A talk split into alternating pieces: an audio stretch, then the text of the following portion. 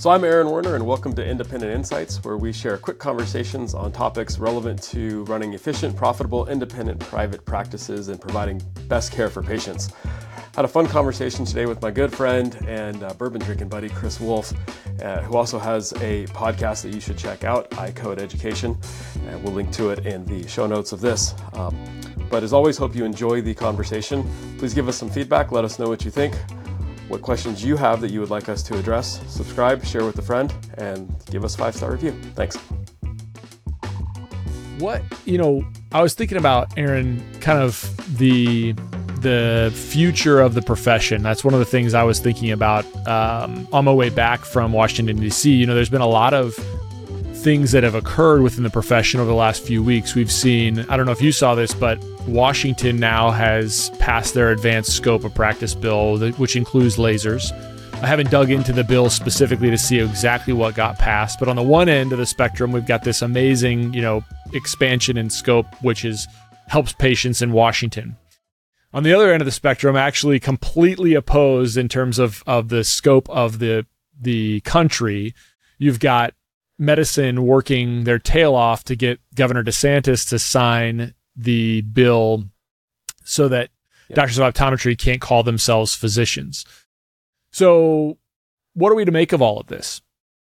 Uh, I think that there's, uh, I think this is a, a, a never ending saga. And uh, I remember dad telling me about how grandpa uh, was really proud of the fact that optometrist was the only profession that didn't need drops or medicine to take care of patients. We could look in your eye and see what we needed to see without it. Um, and then, you know, dad graduated with, with diagnostics, had to go back and get therapeutics. Uh, I was the first class in California to graduate with glaucoma privileges in the state without having to go and, and do time with, uh, with an ophthalmologist. Um, so I think within all the battles, we're, we're constantly progressing forward. And interestingly enough, I was having, uh, dinner with my best friend and his dad. His dad was a state senator in California and had, had termed out. And he said the entire time in the state of California, his time in the Senate, optometry versus ophthalmology was the biggest battle that he had to deal with. And he said, I still don't understand what you guys were fighting about, but I can't stand either one of you. which, uh, which, which said a lot to me. He said, look, just take care of people. I don't get it. Why is it so hard? Um, and I, I, we chatted through a little bit of the, of the why. But I think that it's it's a constant um, back and forth, and whenever uh, there's dollars involved, and and you know the need to uh, the worry rather about having access to patients, that's always going to be a uh, a fear. Um, but I think that you know taking three steps back and looking at, at history, we're moving forward pretty good, and there there are some places where it feels like the battle is is tough, and, and we might lose a battle here or there. California had our expansion scope vetoed by our governor. Um, but when you look at the nationally what's happening, we're we're getting some pretty cool things that have happened in your and my lifetime, and certainly in our in our dad's lifetime, going from just having diagnostics to now seeing, you know, quite a few states with laser. Yeah, I mean it's it's it's the same thing I reflect on is in twenty in 1998, Nebraska got the authority for optometrists to treat glaucoma. I couldn't imagine practicing without that authority. And even just you and I, you know, we graduated 2008. So was, I graduated 10 years after we were granted the authority. I started optometry school six years after. And so just like you, you know, my dad uh, had basically six years of, of not having to have an ophthalmologist look over his shoulder for patients who had glaucoma.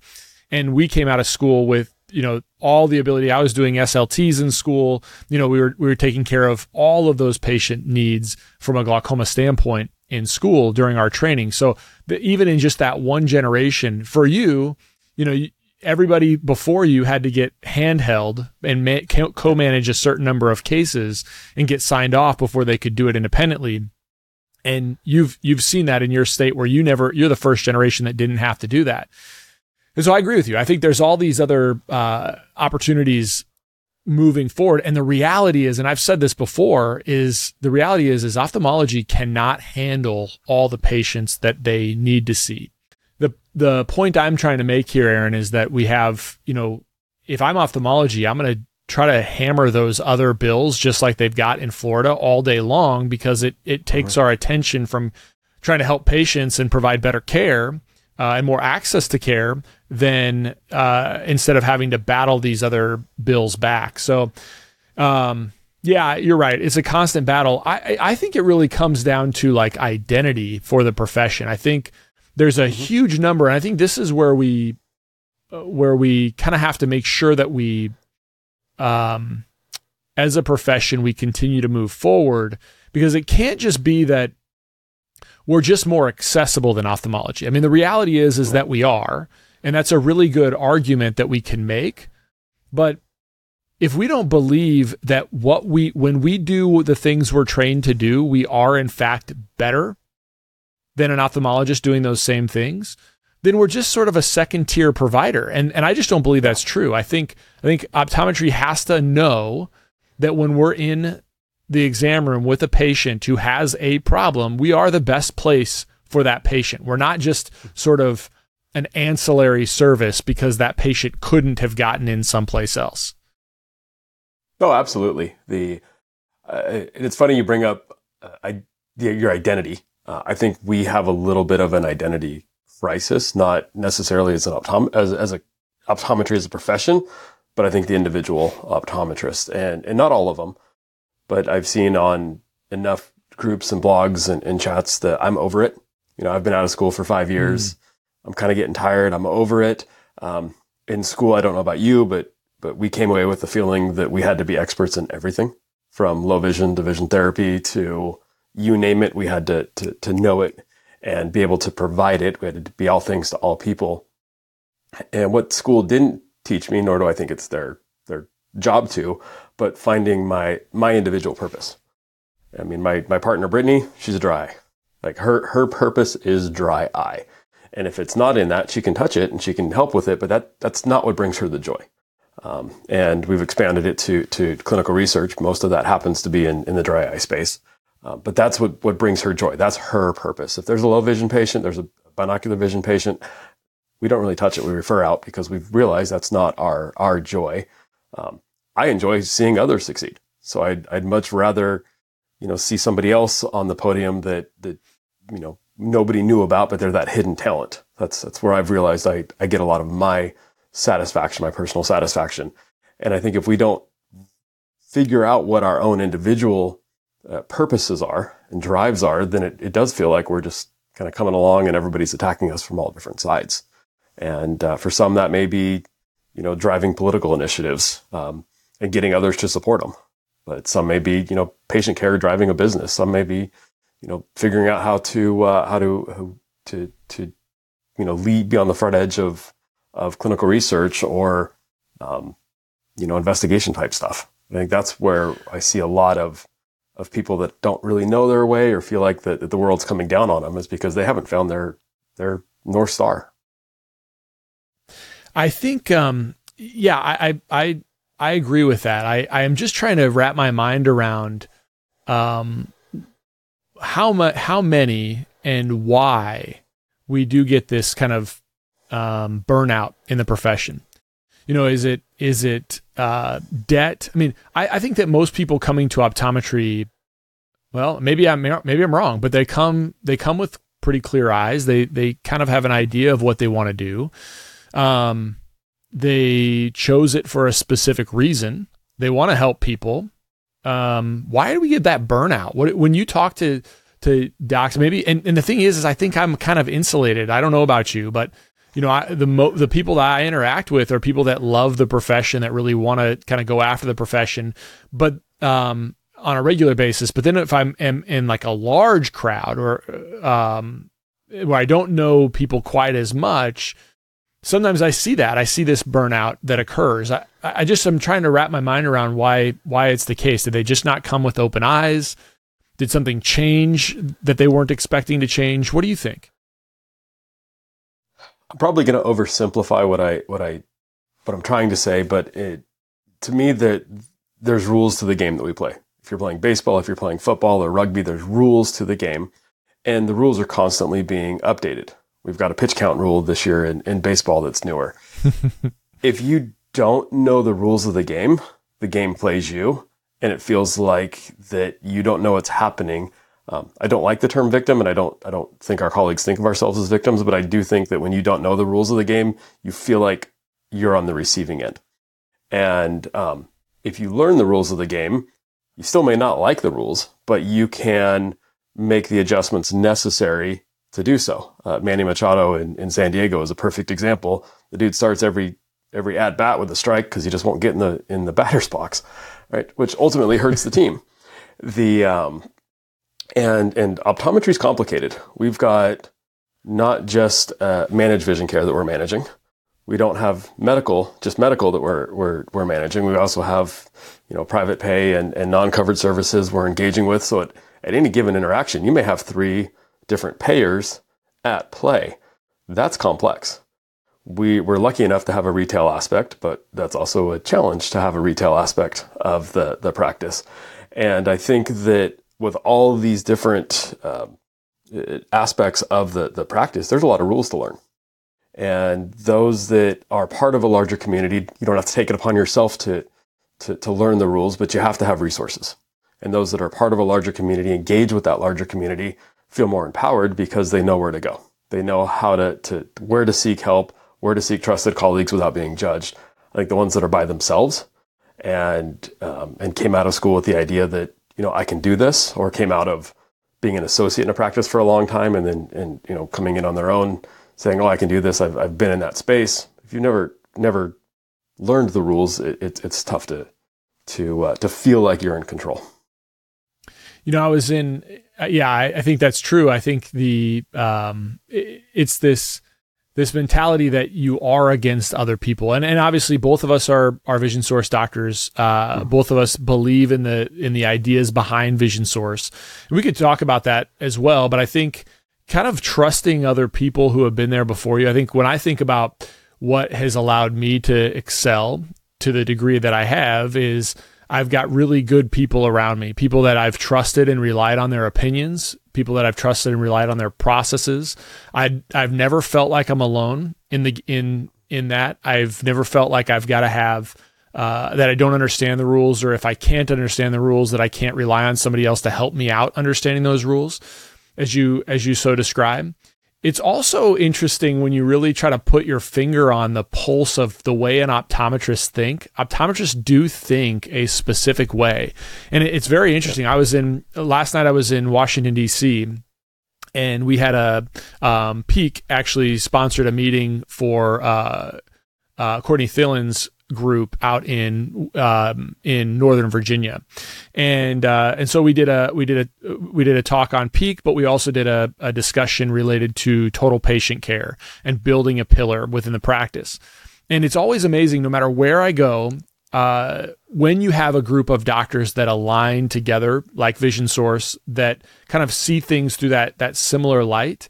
I can make broad statements like optometrists generally do this and you can see almost every head nod because we're sort of inclined to, you know, in this whole complexity of like, okay, medical, managed vision care, routine, cash pay patients that don't have any insurance. We're sort of, our heartstrings are kind of tugged to try to help mm-hmm. patients. And I always say this, and, uh, and and as an optometrist we will we will work against our own interests because we want patients to be happy I don't know that that exists in every other uh, healthcare profession or or profession in general, but it is just our nature. But when I'm in a room like that, I can say something like, "Look, who does this?" And everybody does it. Everybody does the exact same thing. And and I don't know that because I know uh, them in particular. I know that because I'm, a, I'm an optometrist, but I can share that with them and they're willing to share it with me. And then we can get to the underlying problem so that we can fix that problem so that we can still care about patients, but we don't have to completely ignore all the other stuff. Um, but when you have that community that you're talking about, when you have that community that you describe, that you rely on, that you trust, um, then it's a lot easier to kind of break down those barriers and just call it what it is. Like, look, I want to give my services away because I'm an optometrist. I only want to see a patient one time a year because I'm an optometrist. But anyway, Aaron, I think that's the that's the biggest problem is uh, or the biggest opportunity if you have all these other people that align with you and understand what you're doing, then you can kind of get past all of the mistrust and you can get to the heart of the problem and try to fix those problems. Mm-hmm. I, I agree. I also think that there needs to be a, uh, we need to be in a, in, a, in an environment where it's okay to be vulnerable and say I need help.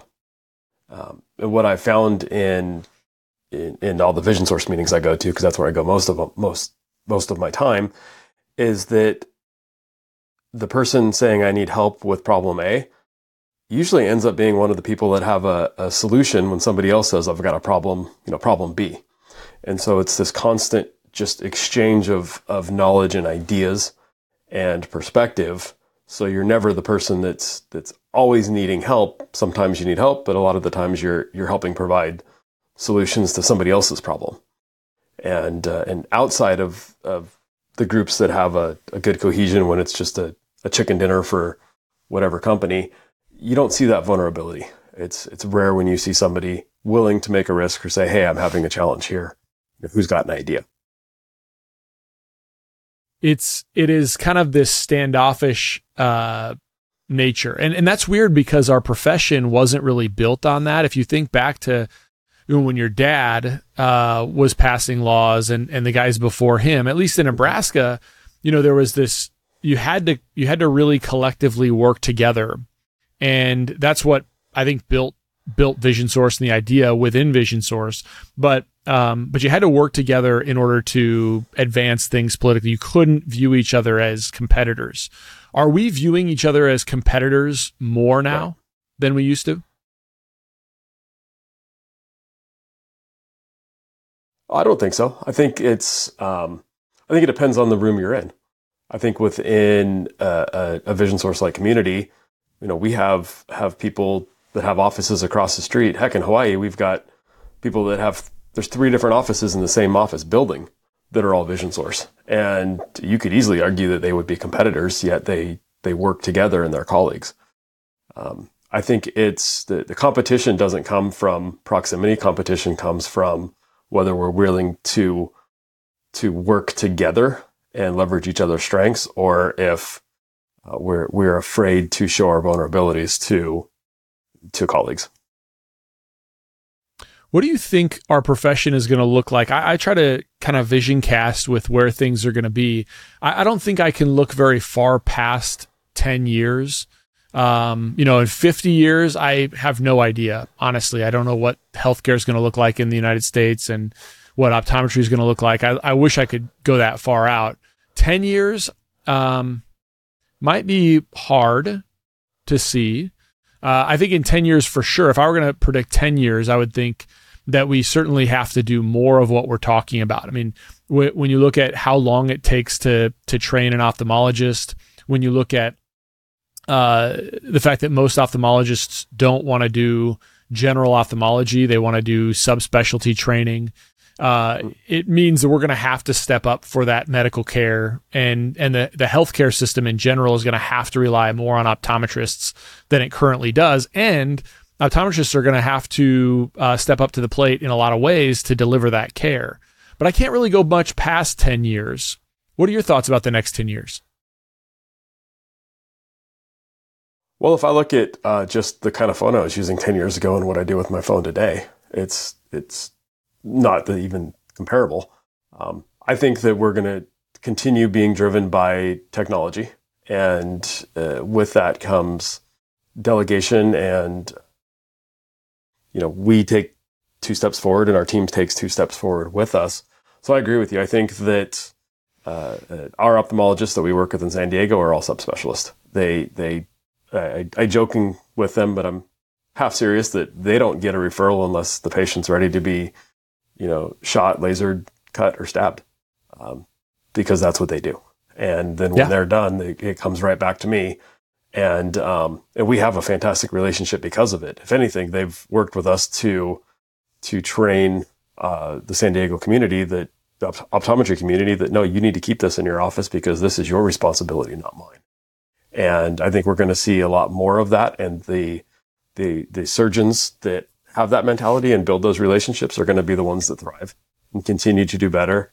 They're going to be the ones that end up react, engaging with with those of us that are more whole, you know, whole optometry minded uh, meaning medical and and refraction and, and retail.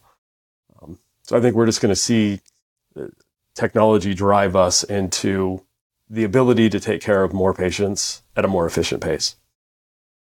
Do you think? What do you I think, think our about? teams are critically important. Yeah, I agree. I think we're going to have to continue to train our teams really well and hire good people and really work in the community to to bring out more people that want to be involved in our practices. I think we're to have to look at other, you know, other places that we haven't looked before. I mean, you know, we've we've never really looked towards nursing or CNAs as ways that we can fill slots, but we may have to. We may have to look at more training programs for uh, technicians and opticians, and um, so I think we're going to have to bring out those people who do want to help patients. I think the other thing that's really interesting, Aaron, and I think you and I are going to be on a call later with um, with some virtual assistant uh, people, but Yeah. the um, the the real clear definition and as think as time goes on it's hard for our teams it's hard for my team to fully understand their value physically with patients i think there are some things that in the future i my value won't be there physically with patients but i do think even with things like chat gpt i'm not sure if you saw the study about patient preferences for responses from ChatGPT compared to physicians and physician grading those responses. There was a study that showed that um, the physicians grading the responses were graded the ChatGPT more favorable to patient questions than having a physician response. So other physicians evaluating those responses uh, said that the the responses by ChatGPT were better than the physician responses. I don't think that completely eliminates human beings because I do think people are going to want to just physically be with somebody. I think they're going to want to still have the understanding of what's going back and forth. They're going to want to have the care that can be provided from a human. But I do think that um, we really need to be aware of the types of things that that artificial intelligence can uh, artificial intelligence can help us augment when that technology is ready and then also really focus on in our teams what can our team what do we need to our teams to do physically and what the value of that is for the practice and what can be done remotely or by AI and what the value to that is of the practice and I, I think that's going to be a real game changer for those of us that can do it well. We'll have a huge advantage in our in managing our teams compared to those of us who don't do it well. Uh, what you're talking about is is emotional intelligence and EI, and um, I think that's the the art of providing healthcare. I think technology and, and AI um, is going to help us a, a, lot on the diagnosis uh, and even on the recommended treatment side. The because it, it just you can pull so many more resources and cross reference. Uh, so much so much data that that's that's going to be super cool to play with and to integrate. But it's the emotional intelligence that human connection part that we i don't think you'll ever be able to truly teach a uh, a machine how to do. It can put the right words in place. But the the tonality the the hand holding physically the hand holding and uh, and personal connection they won't have. Which is interesting after we had our vision source exchange in San Antonio a couple weeks ago. And one of the discussion groups, there was a question to put out said, Hey, what did you, you know, what was your biggest takeaway from the exchange? What did you learn? And I think every single one of them that I went through had a personal connection, uh, a touch point in it. It wasn't, you know, purely a piece of equipment, but it, you know, if it was equipment, it was an equipment because it's going to uh, help me do better with a patient. But most of it was, was really personality profiles or, you know, um, how can I can engage with a patient before they come into practice or after the after they leave the practice. It was really a lot of that that personal human touch. Yeah, I know it's it's interesting. I wonder if I'm just thinking small about it because I'm like you too. I think, well, of course humans are going to be more human than than robots will be, right? But but maybe we won't be, you know? Like to, the scary part is that we might not, you know. I, I don't know. I think there's still this the the you know the soul of a human that can't be rep- replicated. You know you can have the best programming in the world but you know i think um maybe not. I don't know. It it it, it i think that is sort of um un you know irrec unreplaceable irreplaceable irreplaceable i think that's irreplaceable but yeah. um but yeah i think you know answering patient questions you know patient emails in our natural response to answer that patient via email especially if we know the patient and we've already discussed their their um their condition we've already kind of gone over everything we're going to be brief in our response to them however mm-hmm. we could use ai to get a more complete response and then just sort of personalize it from there. You know, Mrs. Smith, as we discussed when you were in, you you know, we decided we were going to treat you via X, Y, and Z. Here's some more background on your condition and some other things that you can look up if you want to know more information, and then we can talk more about it, right? And you could use Chat GPT to give you a, yep. a much more thorough explanation. But the human aspect of like, you know, we were talking about this with your daughter and X, Y, and Z, and now you've really personalized that, plus used the AI to give, you know, better, more complete information. So, yeah, it's interesting. It's yeah. really interesting. Yeah, I think it's uh, well, so two quick examples. One, um, not healthcare related. I had a, a high school friend pass away and went to his his service.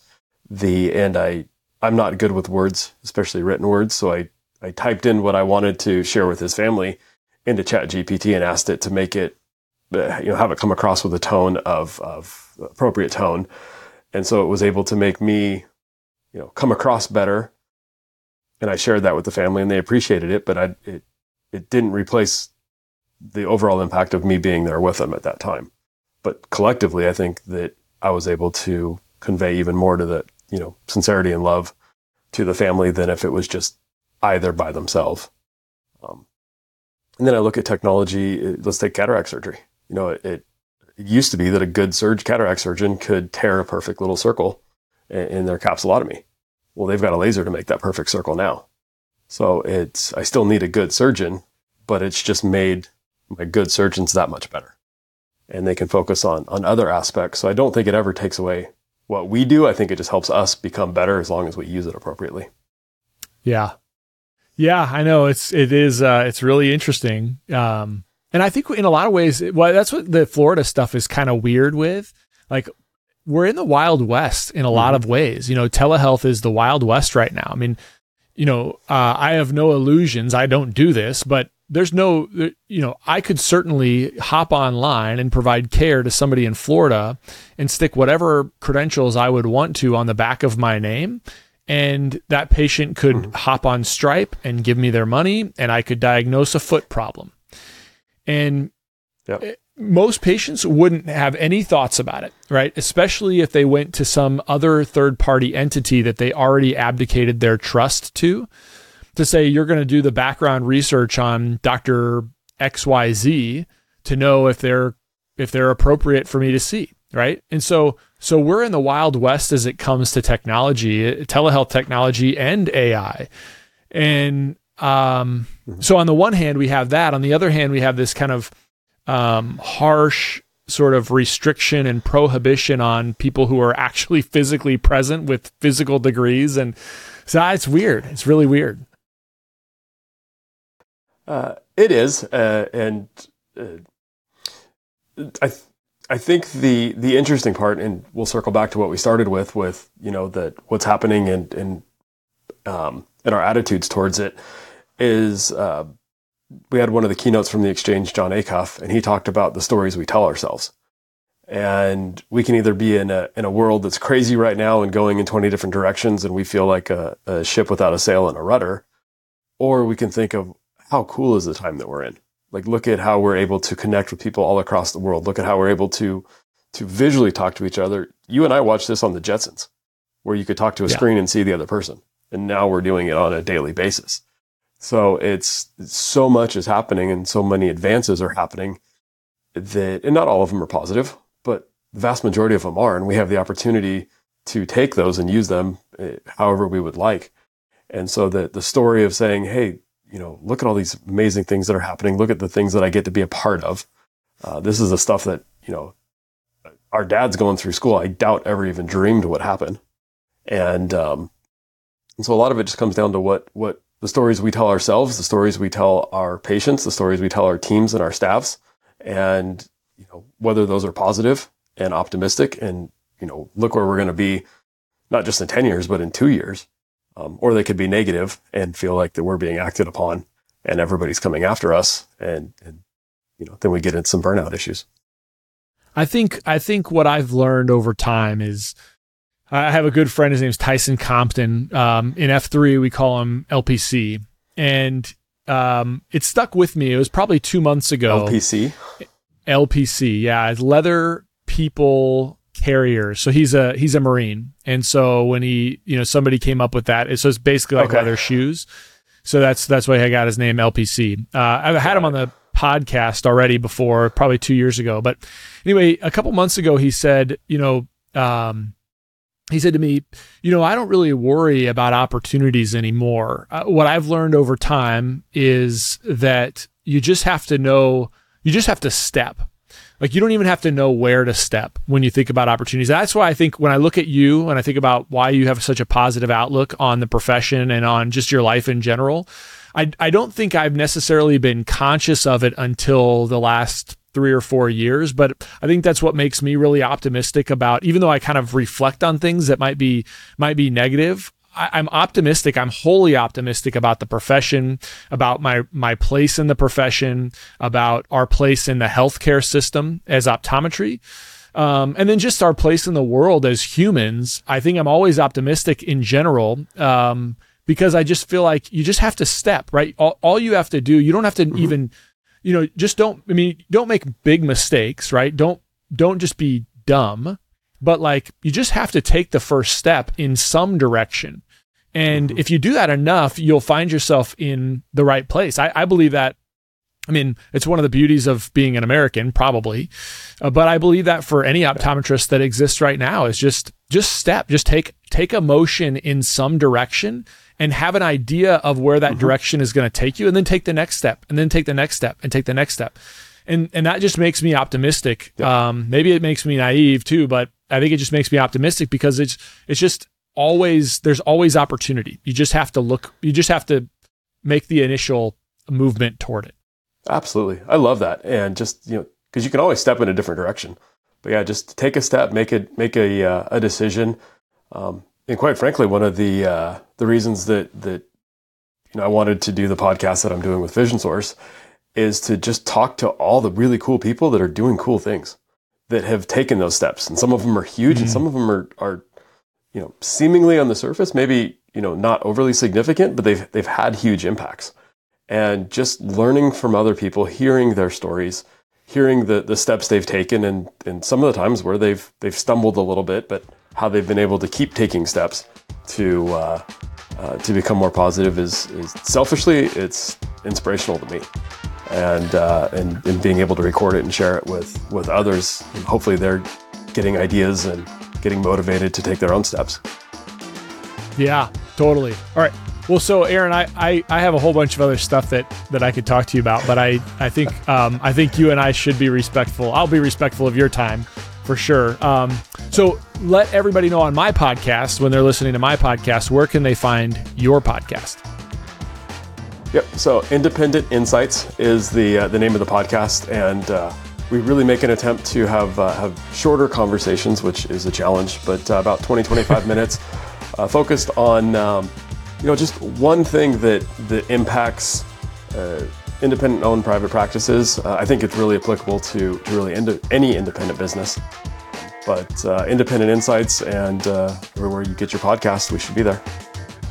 And and really, from a from my perspective, when I listen to this, Aaron, obviously uh, you, you're talking about things related to Vision Source, but this could be applicable to anybody inside or outside Vision Source. So if you haven't listened to Aaron's podcast yet, oh. and uh, and you are not a Vision Source member, you're going to get a lot out of it. If you are a Vision Source member, you're going to get a lot out of it too. Um, so thanks, Aaron, for being on. I appreciate it.